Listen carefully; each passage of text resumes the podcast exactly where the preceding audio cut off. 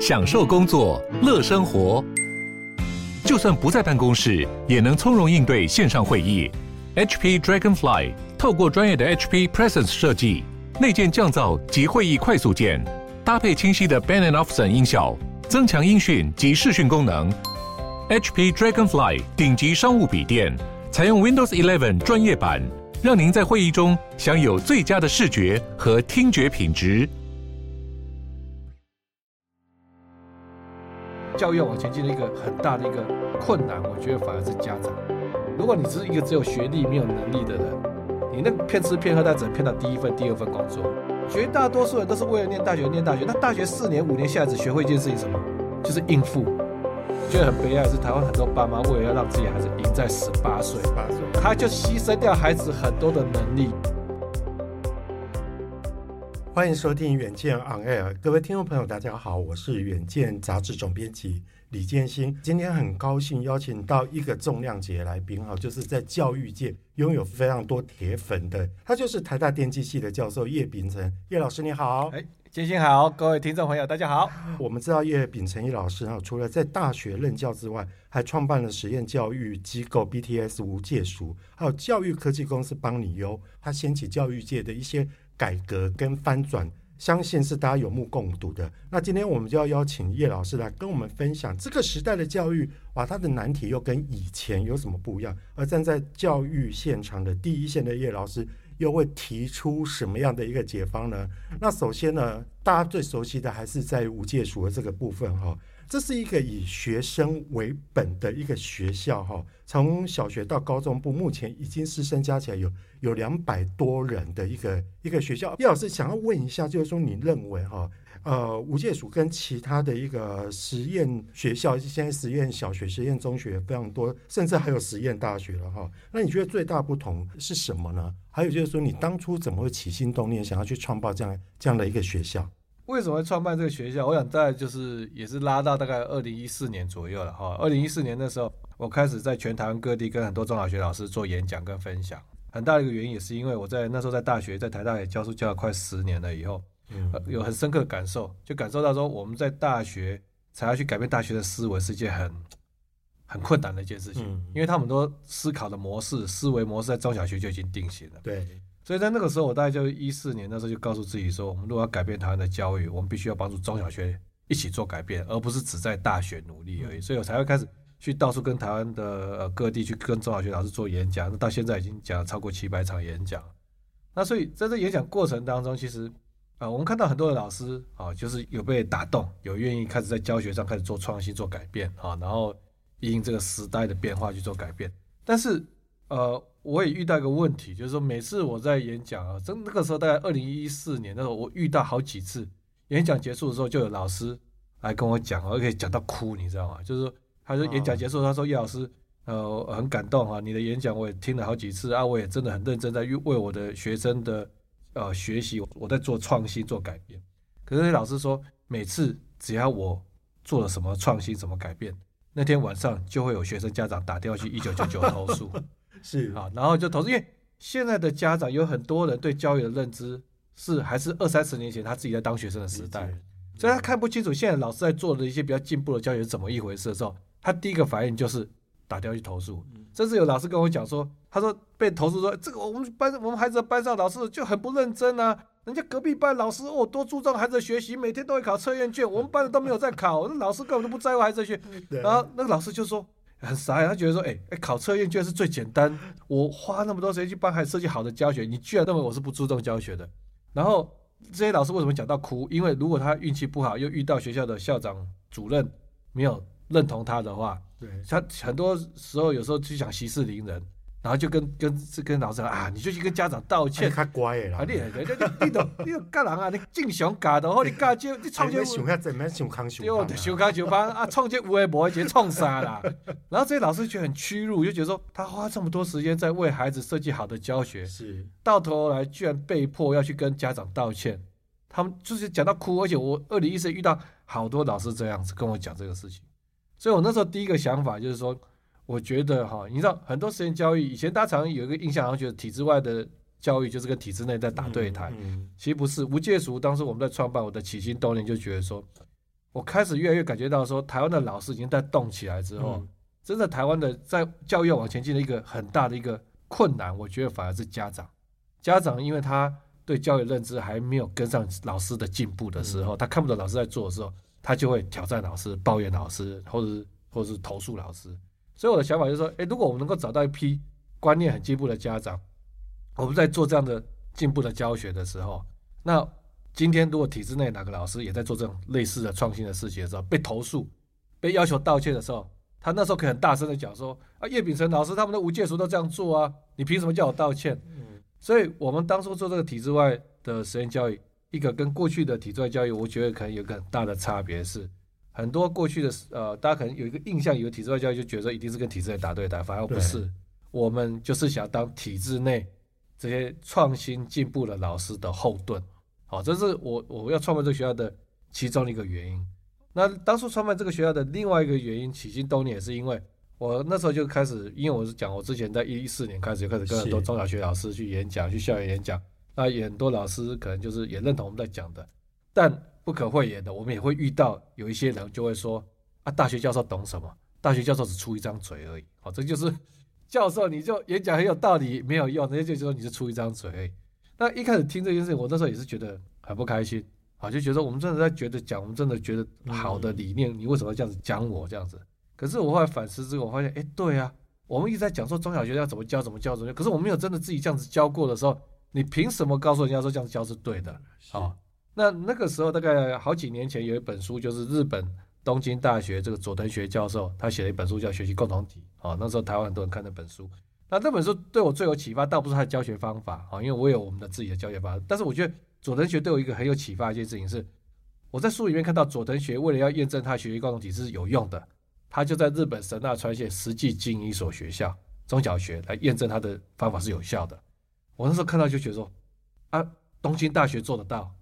东京大学的教授做得到，没有道理我们台湾的教授做不到。东京大学教授可以实践。他正在做的，他在讲的教育的方法，说我们应该做这个事情啊。所以，二零一四年年底实验教育三法通过之后，二零一五年我就决定说，好，那我们就真的来做中小学教育，好啊？那我觉得这样子的话，我就不是人家讲说教授只出一张嘴 了哈。那这样我就这样做了，这样六年下来之后，我也很高兴，就是说，一方面就是我们在这里面，我们真的做出我觉得很棒的教学。OK，我们的孩子一路到高中，现在高中毕业。的孩子他发展都很好，而，申请到不错的大学，或是有的是他走青年领航计划，在业界工作，其实都很不错。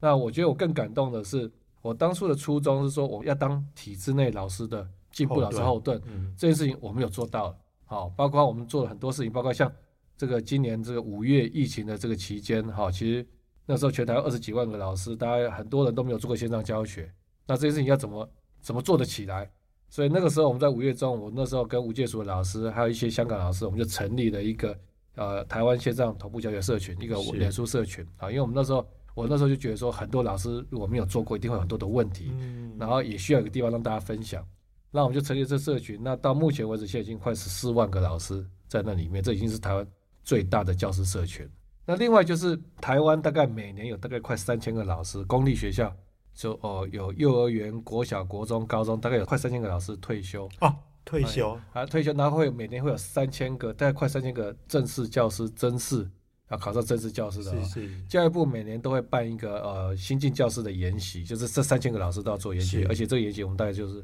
会做三天。那这个目前是由这个呃之前都是由张师大跟这个公益平台严总裁这边，还有我们大家一起来做这样子的研习。像我自己已经连续六年在。帮忙培训台湾的这些考上正式教师的这些新老师，那无界塾的老师们也在这六年也是很多场的那个分场的研习，都是我们老师去分享他们的教学，也就是我们的无界塾是在帮教育部，也有在帮忙培训台湾的这些公立学校的这些刚考上正式教师的新老师哈。所以我觉得我们跟其他的实验学校一个最大不同是，我们是很积极的在帮助体制内的学校的老师，体制内教育。因为我们的我们的理想是说，不是只是教我们这些。我们自己学生而已。我们希望我们老师发展出来这些好的教学、进步的教学，可以分享给更多体制内的学校的老师，然后可以促成更多全面性的台湾的教育的的改变。这是我们的理想。那我觉得我们有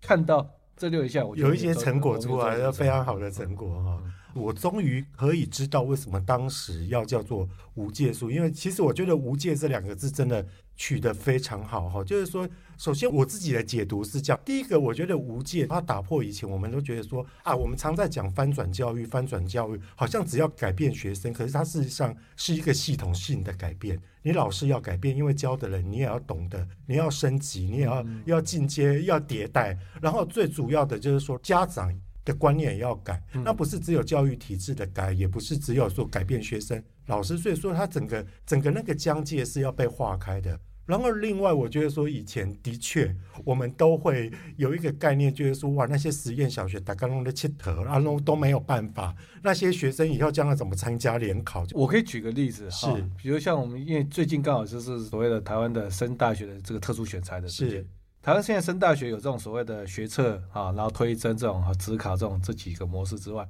还有一种叫特殊选才，是。就是每个学校你可以选啊，比如说举个例子，成大资讯系他要选那种最会写程式的，他就办一个呃一个城市的类似一个考试比赛，全台湾有兴趣的都可以来参加，高中高三学生的报名，然后他是从里面选出完成度最高的几个学生，就直接给他入学名这个许可了，好，完全不看学测。这就看说你在那个领域你有没有很厉害这样子。对。那特殊选材现在的名额在台湾现在越来越多，越来越多大学用这个特殊选材的名额，哦、可以呃教育部之前的规定是说可以 up to 五 percent。哦。那我就举个例子，像我们呃现在很多孩子，我们现在刚好就是现在高中生，我们已经第二届的学生都是在申请这个呃特殊选材嘛哈。然后第一年去年生也不错，今年也是。我像今年有一个孩子，我就举个例子，他他就是呃从小就对生物对动物很有兴趣。他想要就想要申请动物这方面的科系，那他大概申请了有四家大学哈，然后大概都是国立大学，然后放榜了两家都上。那他喜欢动物，他是怎么去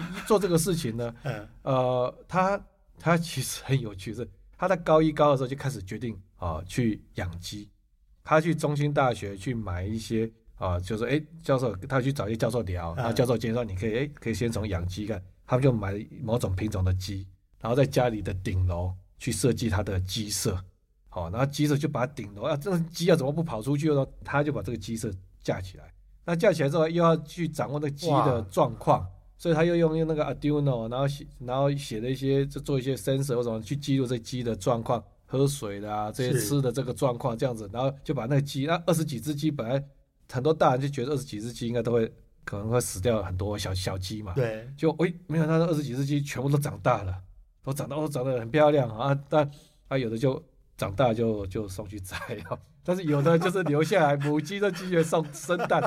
所以呢，因为他最后一批鸡要送走了，所以他就把他那个鸡生的蛋哈，因为啊就是给了这样啊，就他这整个过程，那在申请大学的时候，哎，其实教授觉得很厉害，我们一直在讲说动啊，从来没有人真的很很少有孩子是真的照顾这些动物，养这些动物，而且是你从成长的过程做记录，然后还有。去设计鸡舍，然后就是参与鸡的一生的，对吧？所以，所以刚才建新在讲那个无界俗哈，我觉得那个界从另外角度来讲是说，我们的学校没有边界，对，不是只有在学校里面，而是说你任何地方你都可以学习，的确，对对对。然后包括像我们的高中生毕业一个重要的规定是，他必须要在公司里面实习两百个小时，因为我的理念就是认为说，这些孩子必须要了解真实世界是怎么运作的。啊，甚至他知道说赚钱是怎么一回事。对，因为我们一直说，哎，要小孩子，你知道那种再叛逆的孩子，只要爸爸妈妈跟他讲一句话，说，啊，你这个书读不好，以后你就也养不活自己。对啊。然后，因为他也没有真的养活自己过，所以他就很容易就是就被控制了，他就没有办法自己照自己的被制约了，被制约了。嗯。可是，如果你今天高中就实习过，你知道，哎，原原来赚钱工作是这么一回事。好像我那个，我们有学生去台湾很厉害的一家策展公司叫启艺，然后有一次我就问这些孩子说：“啊，你们在那边实习，你觉得最有趣的地方是什么？”那就有孩子跟我讲说：“因为在那个公司里面，新创公司每个礼拜老板都跟员工都要一起开会，他们每个礼拜也在那边一起看，然后他就觉得说：哎，最有趣就是看说那个员工是怎么提案的，员工提案了以后，老板是问什么问题去戳他，哦，然后然后老板问了什么问题去戳他之后，老板又是最后是怎么做决策的。”那孩子们就跟我讲说，有孩子跟我说，他觉得他每个礼拜在看这样开会，他觉得很有意思。所以常有人问我说：“叶老师，哇，那什么大陆的年轻人，大陆孩子比较有狼性，然后台湾年轻人怎么竞争？”我说：“我一点都不担心啊。你说大陆的年轻人十八岁以前为了考北大，在那边汲汲营营，对，脑袋里面都装一些我不知道有没有用的东西。但是我觉得我们让装很多知识，哇，whatever，这一代都是百度或 Google 都可以 Google 得到的东西。我们让台湾的孩子能够在他高中这个年纪，十几岁的时候，他就去看说哇，来看这些公司人家是怎么运作。当他十八岁的时候，他的眼界、他的格局，我觉得我我觉得我绝对是比。甚至我觉得我是觉得不输那些十八岁考上北大的人，甚至我觉得是更理解更更胜啊！对，理解理解。其实刚刚叶老师这样子诠释“无界”这两个字啊，我觉得真的非常有感。他刚刚讲到特殊教育，老师我要 echo 你一下。可是你知道吗？其实当这个事情哦，你光观念没有通的时候，有时候你会做到非常的表面。我我指的不是实验小学，而是说，其实我举我女儿的案例，我女儿是念一般的公校，可是她是美术班哦。好，可是他要被考进去美术班，但是他就是一个变相的资优班。哇，那进去之后，其实我觉得他还是有在练美术啦。那美美术当然就要代表学校去去比赛。可是你知道吗？当你那个疆界的那个概念，还有对于就是说到底升学，还有或或者是说你要培养孩子的兴趣，或你一个人的才能是不一定要在学校，或者说在用书本，或者是说所谓的用学历来界定这个观念没有被打通的话。很多东西你做起来就会非常表象，所以为什么无界塾会成功？我想也是这个原因。但老师，我会想要问你，你一定常常也会被一些比较传统的家长，或者说老师，所以你这样讲的话，你自己又是台大的啊，难道你觉得学历真的没有用吗？因为你无界数其实是一个比较讲究全人教育嘛，大概跟一般我们的制式教育是比较不同的，所以你觉得学历真的没有用了吗？应该这么讲了哈，就我的大儿子啊哈，因为我大儿子一定得念无界书嘛，不然你办你办办一个学校，否则你没有说服力。对，你跟家长讲说哇，我们这学校多厉害多厉害，人家说那你叶老师你儿子念哪？他说不好意思，他念罗安国小。那 那谁？所以好像我两个儿子都念无界书。好，那我也跟他们讲说，我说啊，抱歉哈，拍个拍谁？我说这个学校任何人都可以转学，就只有两个人不能转学，就就他们。啊，但是我的儿子，就以我大儿子为例了哈。其实有一次之前联合报有访问过，我也讲过类似的事情，就是说 I mean it。OK，我们今天不是随便讲讲，我是跟我儿子讲，我说我说但十八岁你要怎么做随便你，你但你自己做决定。但是我说如果你愿意接受我的建议的话，我说你可以考虑看看，十八岁要不要考虑先去工作。嗯。哦，就是我说十八岁不要先，不见得要先念大学，因为就是因为我在大学教书教很久，也是在蛮不错的大学。我们看过，我看过太多的大学生，都是为了念大学而念大学。我很少看到一个学生是他因为很想学什么东西，所以他念大学的，很少，没有，几乎都没有。所以绝大多数人都是为了念大学念大学。那大学四年五年下来只学会一件事情，什么？就是应付。嗯，我就跟我儿子讲说，我不需要你浪费四年的人生只学会应付。除非你真的找到你很有兴趣的方向啊，不然的话，我建议你先去工作，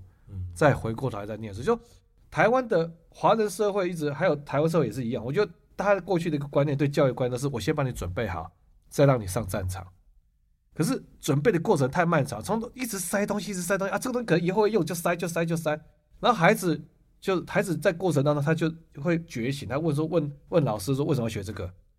问爸妈为什么要学这个？可是大人很多时候只会糊弄他说：“啊，你就先学啦，这个这个东西很重要，以后你就会知道了。”对哦，那当孩子就发现说你根本没有办法告诉我说为什么要学这个东西的时候，他就开始就是应付。是，然后应付之后，他根本都没有学啊。等到上战场之后，其实很多东西根本都用不着，都都都没有学，不会用，也不会用。嗯，所以我的想法是，我就跟我儿子讲说，你就先上战场嘛。你先上战场，那你可能被人家糟蹋，人家就发现你去十八岁，你什么这也不会，那也不会，被人家业界被人家糟蹋，对，嗯，没关系，你知道自己缺这个缺那个缺那个时候，过两年回来学校的时候，你比谁都还认真，比谁都还努力来学习，你有方向，你知道你要的是什么。那可是台湾的家长就很奇怪，就觉得说一定要十八岁高中毕业，二十二岁大学毕业，二十四岁硕士。我常常在讲，人家以色列人高中毕业都去当兵，当个两三年才开始念大学，人家大学毕业二十五岁、二十六岁，人家也没有混得比你台湾人差。对不对？所以，我其实是真的这样跟我儿子讲啊。好，那我儿子本来也打算工作，只是他最近在前几个月，他会觉得说，大家都在申请大学，他有几个学校的 program，他觉得他蛮有兴趣的，然后他就也申请了一下这样子。好，那但但其实他就还蛮轻松的，就是说有申请上去，申请上去念。好，他因为那是他真的喜欢啊，不没有申请上啊去工作，因为他发展出了一些呃呃一些他的一些专业。他业界有些公司其实觉得他做的也还蛮不错的，嗯，好，所以他十八岁要去找工作，其实也蛮蛮 OK。所以，我跟我儿子也是这个样子啊。哦，今今天不是我们在对外讲一讲啊，就哦跟自己儿子讲说你要是要念台大，我我阿爸在外面随便讲的，没有，我们是自己儿子也是这样有身体力行的，对对对。但我就回过来谈一件事情了哈，为什么我会讲说学历的重要性其实一直在贬值当中？贬值。我我就举个例子，就是这个世界真的变化太快。嗯。我举个例，像我们在业界，我想在呃见见你们也是嘛，就做出版、做媒体，大家都知道。这个现在卖东西最重要一件事情是什么？数位行销能力很重要，业界很缺这种数位行销的人才啊。简单有时候很会在脸书上下广告的人，嗯、对不对？你很会在脸书上下广告，下的很精准，然后转单率很高的，这种业界缺这种人。如果你转单率很高，我们一个月薪水五万、八万、十万、十几万都有可能给你啊。嗯嗯、可是业界缺这种人，为什么？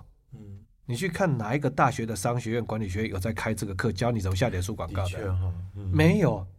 那你说你下脸书广告、社群的这种行销这种东西，在外面多久了？起码十年了，十年了。你在大学还没有办法，还没有开这种课，啊，那你就可以看到说，整个大学、整个学校在跟上世界脚步的速度是是慢的。那我们业界这些，那我们说我们现在业界这些在在在数位行销人才怎么来的？啊，当然都是在网络上找线上课程修一修嘛，有一点概念以后就去公司去帮人家实习，帮人家投放，当人家投放广告的助手。做个半年、一年有 feel 了，他就变成转正职啊，嗯、对不对？嗯、这是怎么来？都靠自学。是，所以这个时代你会看到越来越多、越多这类似这种这种像脸书广告、社群营销这种越多的这种 skill，都是要靠自己学的。你要靠某个说哪个大学哪个系会教会你这个修完了哪些学分呢？对对，那很困难，很困难啊！所以，所以我就讲说，只要你有自主学习的能力，而且这种自学能力很强，说我知道什么东西很重要，而且我很会自己找资源，是。那你学历个，我我讲难听一点的，你说你有没有考上台大重不重要？如果真的有一个很喜欢电机电机领域的学生，他没有考上台大电机系，可是我们台大电机系每一个课也没有是拒绝人家旁听的，嗯，你可以。没有上台大电机系，然后那你每一门课都在台大电机系上，你只要会记得你回去你的学校考月考考段考期中考考期末考就好了。那那又怎么样？你可以有台大好的教学，你可以享受到台大好教学。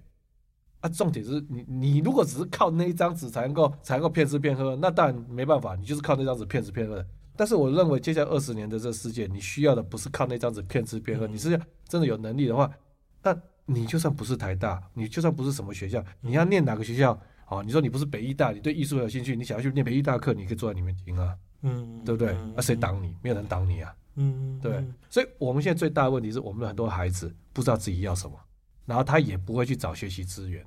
啊，所以就算给他那念到一个什么大学，拿到一张毕业证书，接下来这个世界变化这么大，他也不知道怎么去适应这个世界，是，那才是最可怕的地方。其其实哈，叶老师刚刚这样讲，我站在一个家长的一个立场啊，我常会去假设说，假设我的小孩已经要要要上大学，要出来工作的话，我的确会担心说，啊，你当然要有一个大学学历或研究所学历，你最好是台大最好嘛，因为这个东西，当你还是社会新鲜人的话，雇主在判断你的时候，人家可以拿这个做基准。可是别忘了，其实现在的社会非常的多元。可能以前的话，大概只能用学历来作为判断基准，而现在应该很多方面都可以来证明你自己是有料的人。我我常常就以一个逻辑来看，是就是说，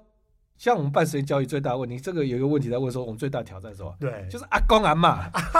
就是你知道很多就是爸爸妈妈把小孩送到我这边来，那阿公阿妈就很抓狂，就说这什么学校？但是我要讲一件事情，没有没有，我觉得这也是一个大家一个刻板印象。我们实验教育像我们的学生是那个作业啊，或者他做很多的学习，其实那个其实很扎实的，只是他们不是在练考试。我们认为一个孩子的评量不是靠考试，就应该是他平常写的报告，他平常的这个整个过程，他怎么样从失败中，然后他又怎么去找更多的证，这个有很多的东西可以去评量这个孩子，不是靠考试。好，那回过头来就说阿公阿嬷。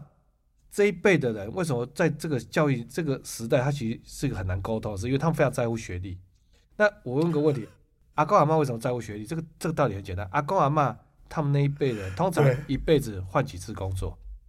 他通常一辈子只做一次，找一次工作，就一路做到退休。那你如果一辈子只找一次工作，你学校一毕业就找工作，那人家看什么？但是看学历。哦，有道理。好，那我问一下，台湾现在年轻人一份工作做个三年。没有换是不是很了不起了？对，哦，在座有两三个年轻人，我都不好意思问他们这工作做几年 了。不要不要不要，连我 连我都不是那么。对 对对，好，所以你想想看哦，如果台湾的年轻人一个工作，我们就讲哦，三年没有换，已经算了不起了。对，他这辈子工作三十年，要换几次工作？是十次工作。有道理。好，你说第一次人家还看学历，我数一数，我好像我想快要，我好像雷点快要雷到了。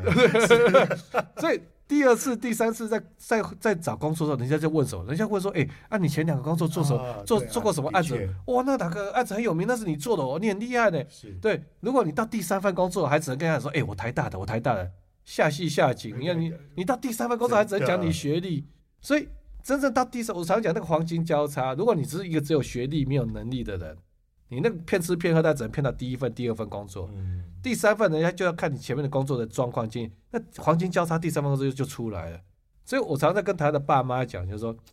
人生跟投资一样，看长不看短。人生不是赢在十八岁就好。可是我觉得很悲哀的是，台湾很多爸妈为了要让自己孩子赢在十八岁，十八岁，让他在过年过节可以跟亲家朋友摇掰，他就牺牲掉孩子很多的能力。理解理解。所以人生不是赢在十八岁。我看过很多孩子。人生的高点就是十八岁放榜上台大的那一刹那，然后接下来就开始往下滑。那我觉得这个不是我们应该要的孩子的人生。更多关于叶秉成老师聊教育人才的内容，请大家锁定远见 on air，陪你轻松聊产业国际大小事。我们下次再见喽，拜拜。